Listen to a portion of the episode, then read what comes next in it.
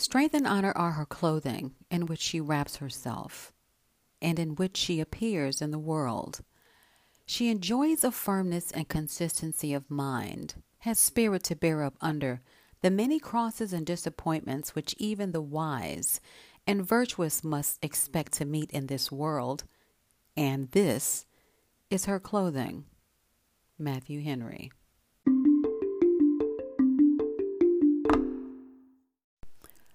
Women of Chayil live their lives intentionally. They reprimand their own hearts.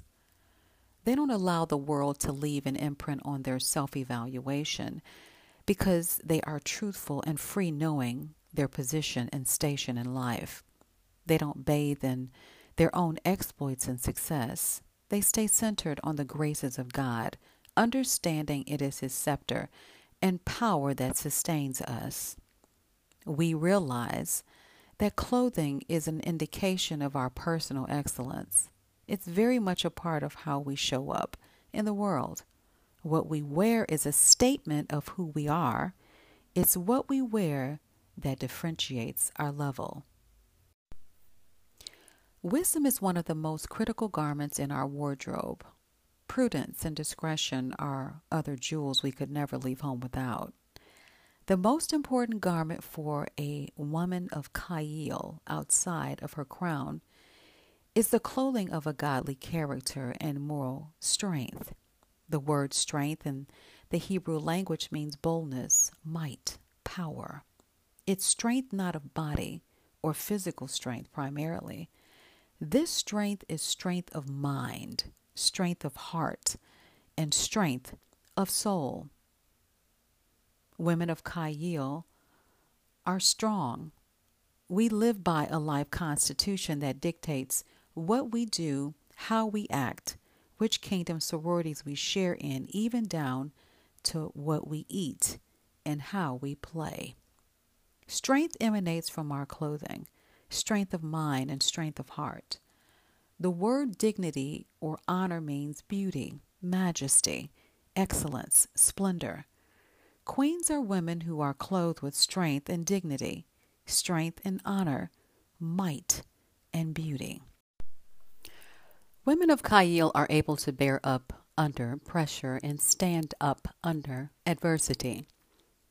Women of Chayil are women who have mental, emotional, and spiritual fortitude. We are brick house strong and mighty resilient on the inside and soft as a melody when we need to be. We are able to withstand opposition. We've been trained to walk on water, serving the Lord even in the midst of storms, chaos, and crises. Know that you've been chosen by God for this new life. Dress in the wardrobe God picked out for you compassion, kindness, humility, quiet strength, and discipline. Be even tempered, content with your station, and quick to forgive an offense.